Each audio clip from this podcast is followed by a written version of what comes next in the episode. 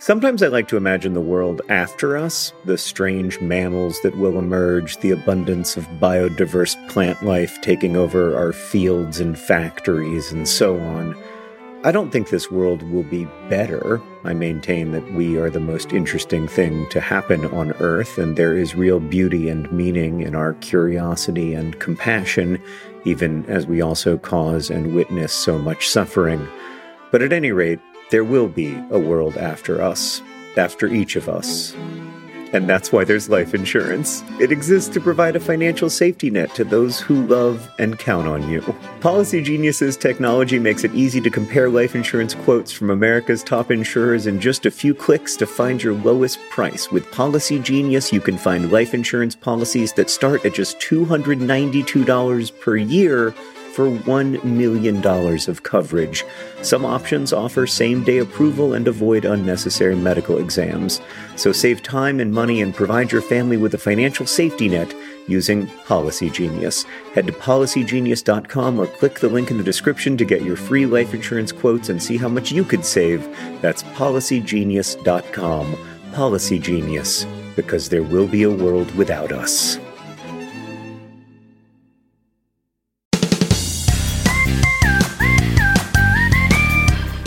Welcome to Dear Hank and John. Nor as I prefer to think of it, dear John and Hank. It's a podcast where me, Hank, and my brother, John, tell you stuff about ourselves, answer your questions, give you dubious advice, and bring you all the week's news from both Mars and AFC Wimbledon.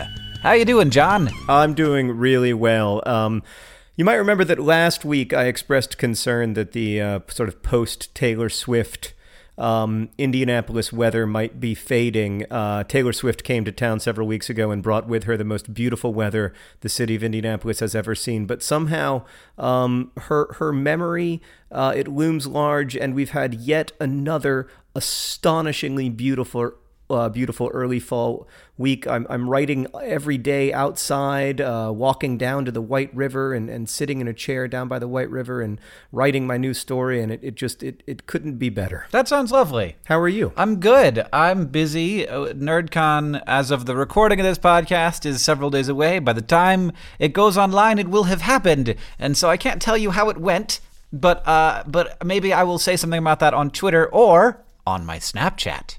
Hank GRE on Snapchat. I mean, the hardest working Snapchat promo game in the world. um, so I'm, I'm literally about to get on a plane to go to Minneapolis. I uh, was working all night on Wizard School Kickstarter stuff, not all night, but a lot. And then and then in my off time, I've been listening to podcasts, reading books, and and watching The Americans. Have you seen this Oh. show, John? Oh, have I seen that show? In fact, the reason you're watching it is because I have recommended it to you. That's not true. Uh, it, I first started watching because Michael Gardner and Colin recommended it to me. They kept talking about it in the office, and I was like, "That looks like fun," and I can't do it with you. What do you think of it? It's great. Oh, it's so great. It's so great. Oh, that show It is good just- television programming. it is candy for people of my generation. yeah, totally. You know, they give me the cars of my childhood. They give me the two great empires battling each other in quiet and secret of my childhood. Everything that was great and terrible about my childhood is contained inside that show. And also, it is the best television program I have ever seen about marriage, about real people being actually married. It is such a good marriage show. Yeah, well, it's remarkably good. Yeah, uh, John. You know, I remember asking mom once when I was like like six, saying, "When did the Cold War end?" And mom being like, "Oh no, honey, that's still happening." Yeah.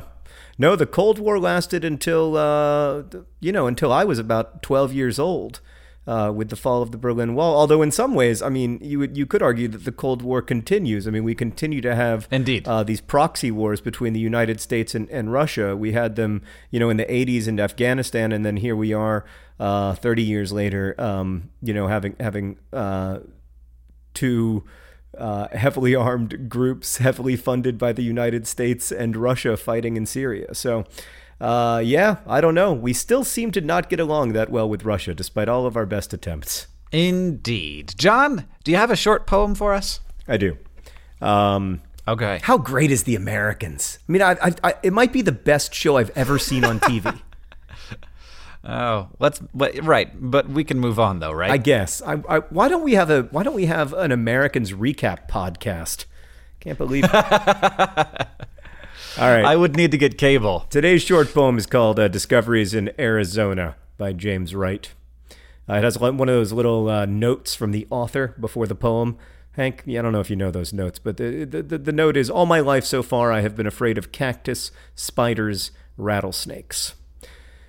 The tall 14 year old boy who led me through the desert whispered, Come over this way. Picking my steps carefully over an earth strangely familiar, I found four small holes, large enough for a root that might have been torn out, or a black snake hole in Ohio that I hated. What is it? I said. Some cute prairie dog or an abandoned post hole, maybe? No, he said. She's down there with her children. She doesn't hate you. She's not afraid.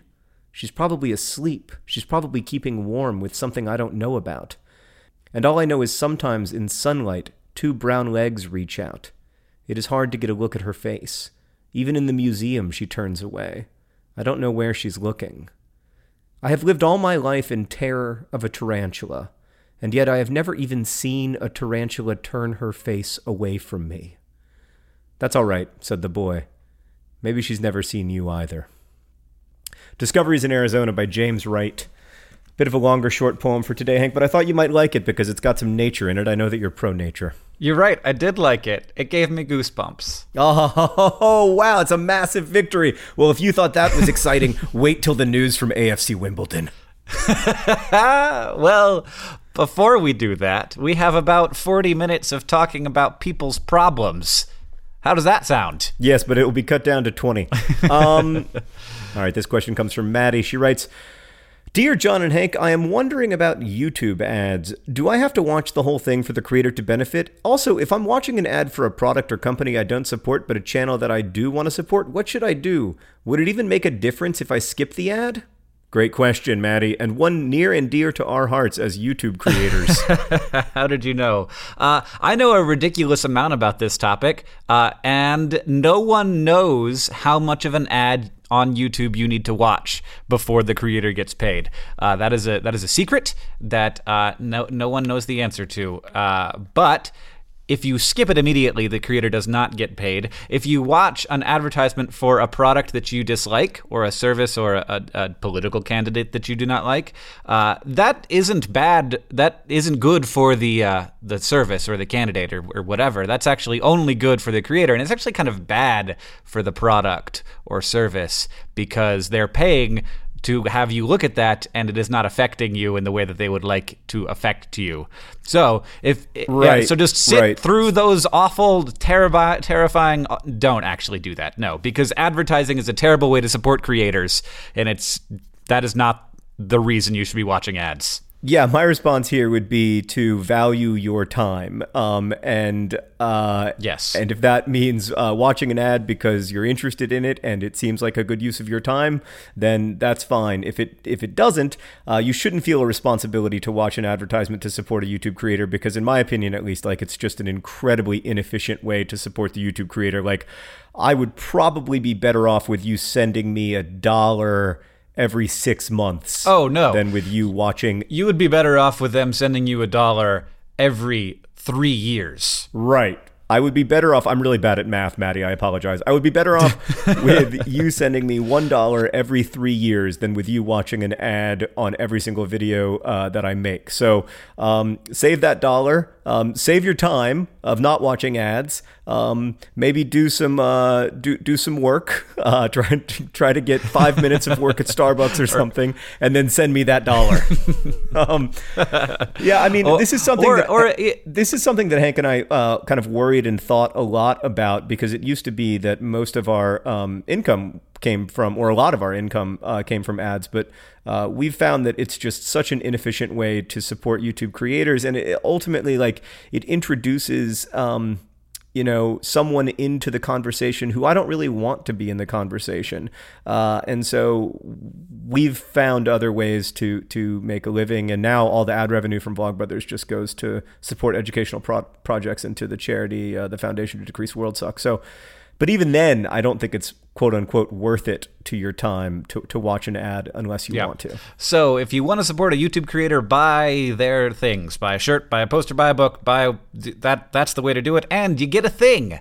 So that's good. We've got another question. This one is from Paulina who says, "Here's one for the dubious advice." Uh, which probably she meant to say, Dear Hank and John, here's one for the dubious advice. Do you think it's okay for a college aged or otherwise adult person to sleep with a stuffed animal? Uh, she's got got an Yes. attachment to a, Yes. a loved bear Yes. uh, named Longnose. Yes. And uh, uh, here's the important part. I still feel like I have to have him with me, but I don't want anyone to see him and be creeped out or think I'm immature or something. Do you have any dubious advice? I'm going to be totally honest with you, Paulina. From where I sit in my chair right now as a 35 year old man podcasting, I could reach out and touch my childhood sleep animal, Dexter the black footed ferret. So I'm going to be a yes on this one. I am also a yes. Also, I'm a huge fan of Dexter the Black-footed Ferret. I remember uh, the Christmas that he came into our lives, and he just I do too, yeah. he became part of our family. Um, it, it was really, you know, my mom, my dad, my brother, uh, our terrible dog Red Green, uh, myself, and Dexter the black-footed ferret. And and yeah, I mean, I guess I would say that anybody uh, anybody who judges you for uh, whatever thing you do to find. Uh, comfort and warmth in this world that isn't illegal and doesn't hurt anybody um, that that says more about them than it says about you Yeah, I think being an adult is is whatever you want it to be, and uh, and, and a lot of it is being confident in being able to make uh, those kinds of decisions and do the kinds of things that aren't things that people would expect or that seem like adult things to do, and that's like one of the greatest parts of being an adult and having that confidence. Uh, and security uh, is difficult to come by, but you should try and embrace it when you can get it. And uh, and I will say that the thing that you are find the object that you are finding enjoyable and that might be bringing you comfort or security or whatever is a lot less silly than some of the other objects that people enjoy that bring them security and happen to cost tens or hundreds of thousands of dollars. So, uh, Hank, we've got another question. This one is uh, from a proper adult um, who writes Dear John and Hank, I would like your advice on my 17 year old daughter. She wakes at 3 or 4 in the afternoon, reaches for the internet, and remains on it until 3 or 4 the following morning. She neglects her studies, spends her time watching you to the point where she knows the ornaments on your shelf. Advice? Question mark. Yours, concerned London father. Well, concerned London father, I I appreciate that you are concerned in this situation, and I think that your concern is real and legitimate. But I want to begin by asking you uh, a question, a question that is very important to me, which is. Are you going to the AFC Wimbledon game this Saturday? Because you're in London, you have every opportunity to do so. And let me also encourage you to bring your daughter to that game because it's a wonderful way to bond. And the thrill of fourth tier English football will make it absolutely impossible for her to look at her phone. So that's where I think we should start. Oh man, I uh, yeah. I mean, you first start at the point of uh, believing that the thing that the person you love is into is legitimate, uh, and then uh, work back from there and. And worry about not what they are spending their time doing, but what they are not spending their time doing. Um, so, if this question had said had said my, my daughter is having a hard time sleeping and is is neglecting her studies, uh, that is the exact same thing I'm reading here. What she's doing instead of that is like I, I assume either uh, something that she very much enjoys or something that uh, or or that she has just like a you know she's in a, a funk she's in a bad place and she needs uh, to you know she she she needs support and she needs love in in a difficult time in her life. I agree, but I think that the real key here is to make sure that you get to Kingsmeadow on Saturday afternoon at 3 p.m. oh man. Yeah. Uh, you know, John, I'm I'm glad I'm glad that I'm not and never was a teenage girl. It sounds like hard work. Well, I don't I don't recall being a teenage boy being particularly easy. no, agreed, agreed. But I think that it in in the end might be easier. Uh, I yeah, I mean it it well, it there's no question that in general uh you know there are all kinds of structural privileges for men. But um, Yes. but I, I I greatly disliked being a teenager, or I guess I wouldn't say I simply disliked it. I just found it tremendously uh, difficult and stressful and scary and overwhelming, and I had no idea what I was doing. Um, uh, there's a great uh, line from a sociologist. Uh, I think his name is Clifford Geertz, but I apologize if it's not. Anyway, he wrote uh, the difference between dogs and people is that dogs know how to be dogs. um, and when I was 16, more than anything else, I, I felt that I was a person who had no idea how to be a person. I feel you. I still don't really know how to be a person. I basically just do whatever comes across my plate. That is exactly the same approach to life that dogs take. All right, I did it, John. I figured out how to be a person. Um, all right, we got another question. This one is from Stephanie. I hope that was helpful, concerned London father. I feel a little bit like we belittled your position, but uh, you know, No, I'm not trying to belittle the position at all. I would I would just say that like the the concerns are real. Um, the concern of you know neglecting uh, your studies, feeling disengaged from your family and your life, like those are big problems. Not sleeping enough, that's a big problem. The problem I would argue though is not is not the internet. Um, I don't think the internet is causing those problems. So um, I think the key is just going to be to try to find a way uh, to engage with your daughter, like for instance, taking her to the football. okay. This question. I'm not backing down off my advice because no, I think I- it's I one of the you, rare John. cases where my advice is excellent. Well, everybody else who's listening in London, you got to get your get yourself out to the pitch and watch the game. Not only that, Hank, but you can join the Don's Trust and become a, an owner of AFC Wimbledon for like if you are if you are a student for like twenty bucks Uh, for like fifteen oh. pounds. All right. Anyway, today's podcast is brought to you by AFC Wimbledon. AFC Wimbledon, the greatest football club in the history of the world, and also the solution to all your problems. Today's podcast is brought to you by Dexter the Black Footed Ferret, uh, a representative of a severely imperiled group of individuals that I'm sure was purchased by my in- enviro crazy dad in some way that was supportive of that inbred group of, pop- uh, of, of individuals who were uh, decimated but have come back despite the fact that uh, their entire food supply of prairie dogs was killed by farmers. And of course, today's podcast was brought to you by Hank's freaking Snapchat. Hank G R E on Snapchat. The future of social media. There's a lot of my dog. You'll see a lot of my dog. Oh boy, Hank. Let's have another question. This one comes from Stephanie, who writes Dear John and Hank, a few months ago, my boyfriend and I moved into a house together in a very quiet village. We're both 20 something, and all our neighbors are 50 plus. We've met them a few times in passing, and they seem very friendly, but I worry that they consider us to be inherently unlikable or that they disapprove of us living in a primarily retired area when we are in our prime, as it were. I'll try not to take that personally, Stephanie. have you got any advice for becoming better friends with your neighbors, particularly with older neighbors who may disapprove of you without any real reason? Oh, I- well, you don't know for sure that they Yeah. disapprove of you, Stephanie. That's the first thing that I'd say. Like, it's possible that you feel this generation gap um, that, that that they don't feel, and that like some of the awkwardness just comes from you thinking of them as like other, which of course they are because they've been alive more than twice as long as you have. But um, but I think like the thing that breaks down that gap to me is spending time together. So I would just try to like invite them over for coffee or tea or whatever you do in your country. Yeah. Uh, uh, first, I'll say that I'm ju- I'm just shocked that you're interested at this. Like when I don't know. I feel like most young people probably wouldn't be like, "Oh, how do I make my 58-year-old neighbor like me?" That's how do do you think that that's weird, John, or is that am I crazy? No, I think it's good news, though, if we can live in a world where people want to actually have uh, social engagement with their neighbors. I think that's great. Yeah. Um, so, so I'll say that you, you took a, a good first step in wanting to have this be the case, and I encourage other people to, to know who their neighbors are. Um, but yeah, I think that it, I wouldn't say that there's, I wouldn't guess that there's dislike, but I would think that there's just like, you know, we're not going to have so much in common, and so we're going to hang out with all of the people around us who we know and and uh, have stuff in common with us.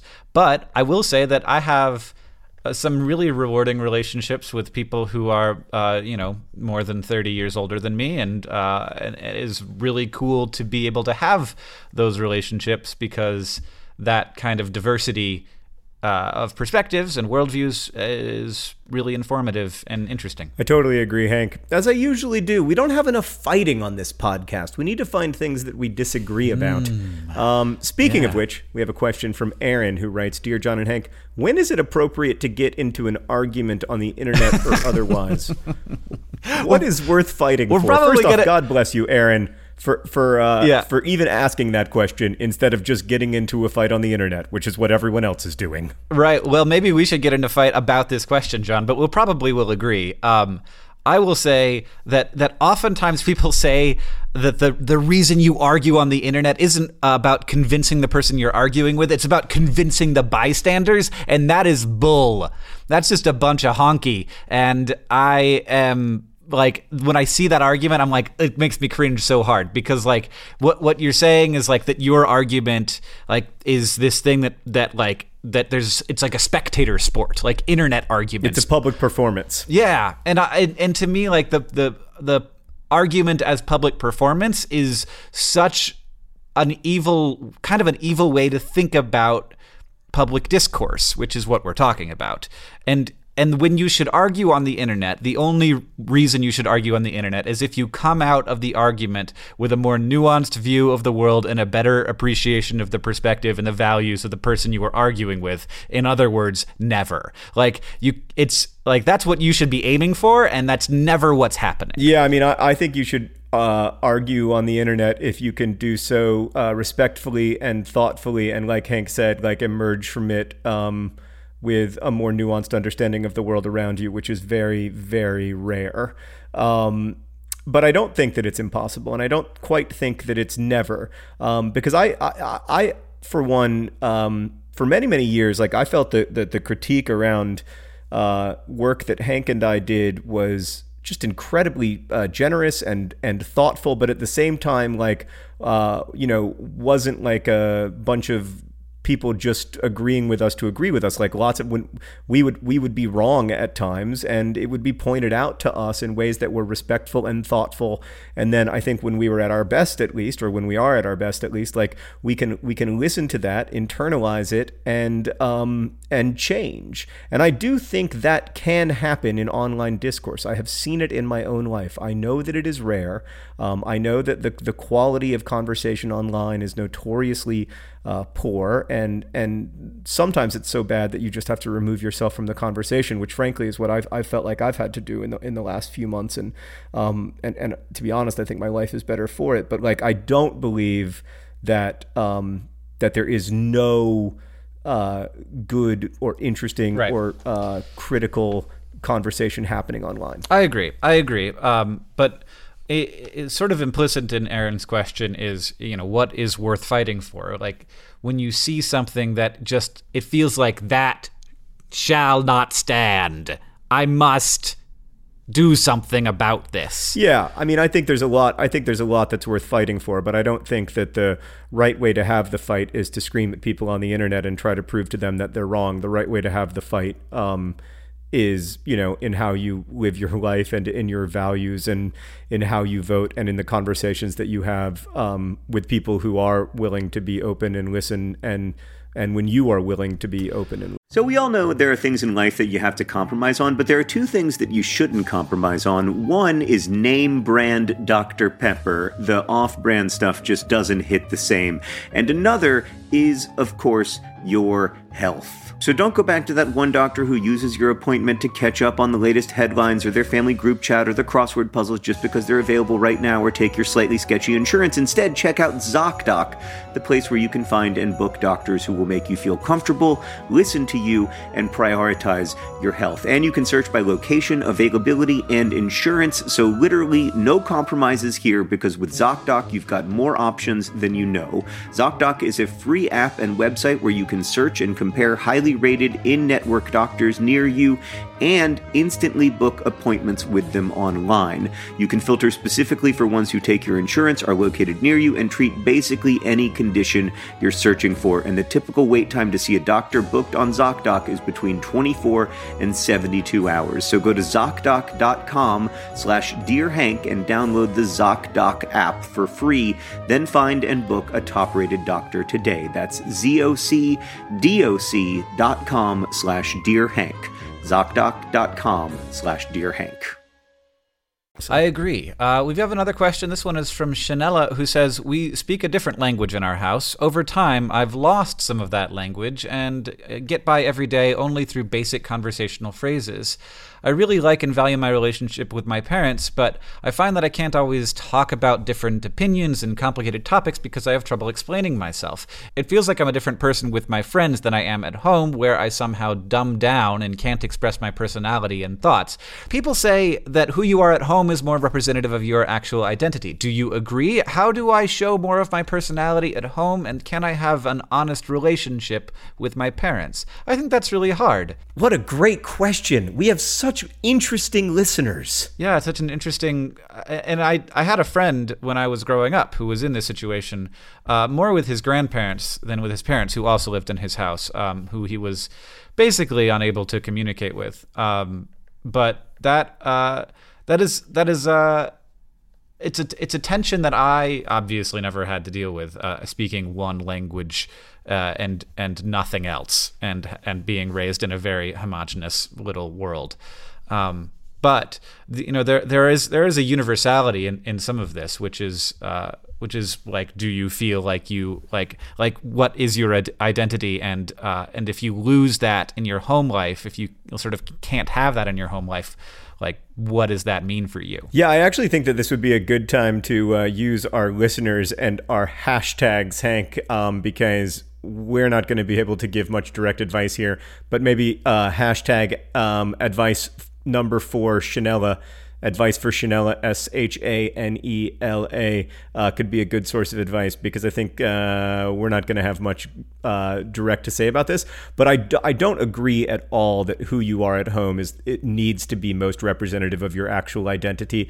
And also, I mean, there's something in, in, inherent about uh, the limits of, of language for everyone um, that. That, that sort of circumscribe the way that we are able to um, talk about ourselves and um, and express our you know concerns and passions uh, to other people. Um, but that's far far more complicated um, when you know you f- you don't have the the skills in the language uh, to to do that with the kind of nuance that you feel like you need to. Um, so I think it would be a really interesting thing to hear from other listeners about who've maybe had direct experience with it. I agree with you, John. We have one, possibly one more question. And this one is from Toby, who asks Dear Hank and John, in meteorology, Climate models predict future events based on current conditions. The models are created and tuned using past weather conditions. However, climate change will begin, or more likely has begun, to change the climate. Uh, so, if pre climate change weather events of an an area can no longer accurately reflect current or future weather, our weather models will become inaccurate. So, my question is will we no longer be able to have forecasts? What kind of economic and sociological problems will this pose? Toby, you this is such a minor problem on the on the scale of climate change. It is a thing to be somewhat concerned with, especially when it comes to local forecasts and local weather people who know their local weather patterns and sort of know what to expect, uh, and they will potentially be wrong more often. But compared with, say, you know, having to build a wall around New York City, uh, or like not having water fall on crops uh, I, am less worried about this particular problem. The, the, well, but I think no. The larger issue I, I think that Toby is talking about is a concern about uh, not just like being able to have forecasts, but um, forecasts being very useful for uh, not just like people who like want to go to the beach, but uh, farmers who need to understand, Yeah. uh, you know, what the what, what the rainfall levels will likely be during certain months of the year. And the but the other thing to, to note is that weather and climate are very different things, and it is i i- you know the the patterns that we see that we can sort of understand in terms of our you know in terms of like forecasting you know one or two or five days out. Um, those things actually won't change. Like like high pressure systems low pressure systems like what those things bring what the you know cold fronts and like that stuff's gonna like we'll be able to see that coming. We'll be able to do these short-term predictions. Uh, predicting climate and predicting weather are, are very very separate things. So i'm actually i'm not super concerned about this um, and that's But predicting climate is really important for uh, farmers. predicting weather right? Like, no climate. Like the likelihood that there will be like in certain years because of larger uh, climate patterns, there will be uh, more rain or less rain in certain seasons, right? Like the rainy season.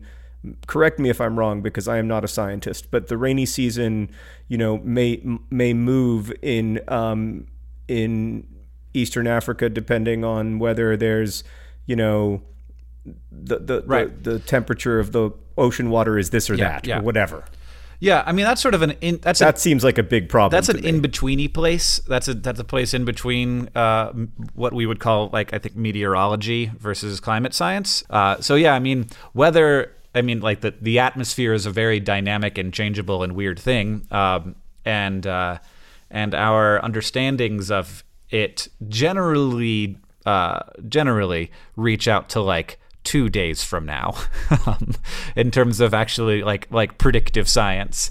But um but you know larger larger weather patterns can can have these sort of like uh, you know you can sort of make a bet you know you can bet one way or another. And that is that is a concern and i i hadn't thought about it. So thank you to toby for bringing that up. But Hank, you are on record as saying that you think that uh, climate change is going to be a fairly big deal in the in the coming century. i am on record as says th- saying that yes. That is a is a safe position uh, I wanted to ask you about some some stuff I've read recently. Here's the biggest question that I have. Do you think and and and uh, again, I don't know much about climate science, so I might be way off here, but do you think there's any way that we could have Taylor Swift do concerts everywhere? You know, so that like after she left there would be these like months of of joyous, beautiful blue skies. Well, I think that'd be a huge problem if if Taylor Swift uh, did simultaneous concerts everywhere, and then there was two months straight of blue skies. We would run out of water real Yeah. quick. That would be called that would be called the Swift apocalypse, and uh, and it would just most people would die.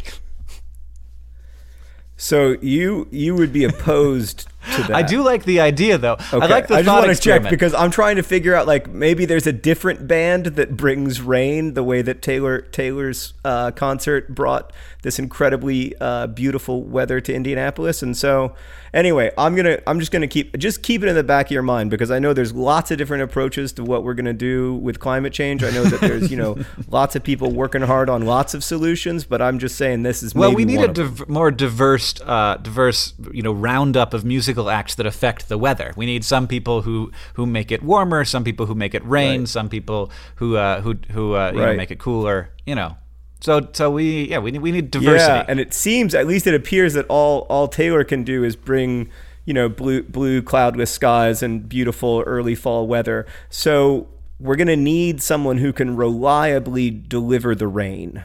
I am gonna I'm gonna work on that. That'll be my project for the next few uh, weeks while you work on other solutions to climate change. Should we move on to the news from Mars and AFC Wimbledon?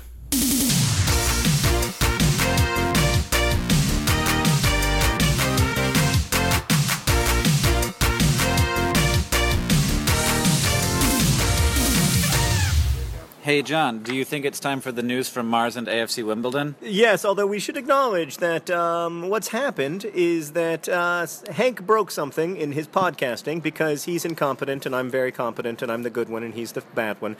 And so we've had to uh, do the news from the glorious future where we are here physically together uh, at NerdCon Stories in Minneapolis, Minnesota. Hank, what is the news from Mars?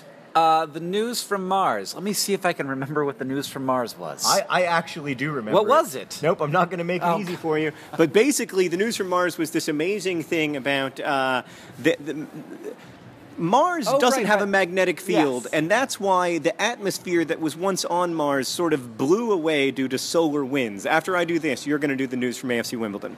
And um, what we learned is that this may be because Mars used to have this heavy metal core, um, and then magma, and then a crust. And that sort of solid, liquid, solid vibe is what allowed this magnetic field to exist. But now it's solid, at least in parts, all the way down, although there are parts of Mars that are still magnanimous. Um, that's that's, not that doesn't right. mean that doesn't mean what I thought it meant. Anyway, um, so uh, we're starting to try to understand um, why that happened in the hopes that we can eventually build a Martian atmosphere, maybe that doesn't blow away.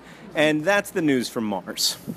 Those roughly, uh, he skipped a little step, which is that now there is no longer a magnetic field because Mars is mostly solid all the way through.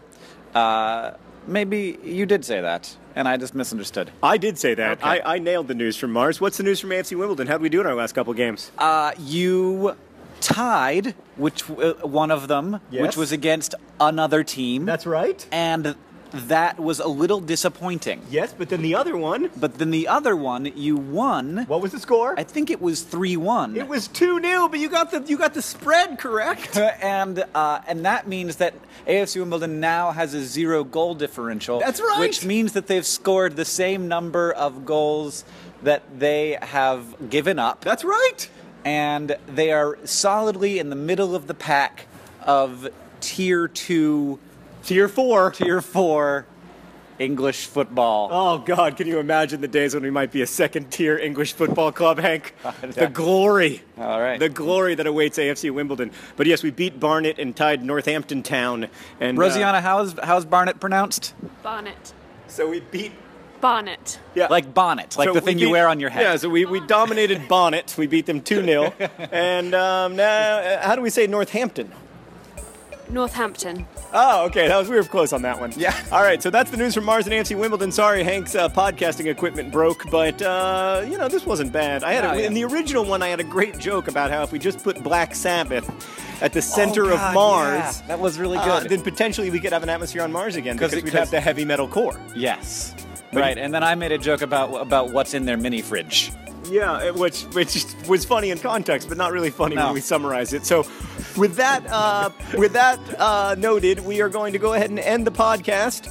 Uh, thank you for listening. You can always write us your questions, comments, concerns, recommendations for short poems at hankandjohn at gmail.com.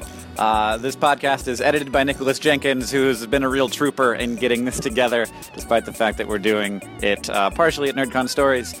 Uh, the theme music is by Gunnarolla, uh, and and Maureen Johnson. What do they say in our hometown? Oh, don't forget to be awesome. Did I do it right? That was great. Great.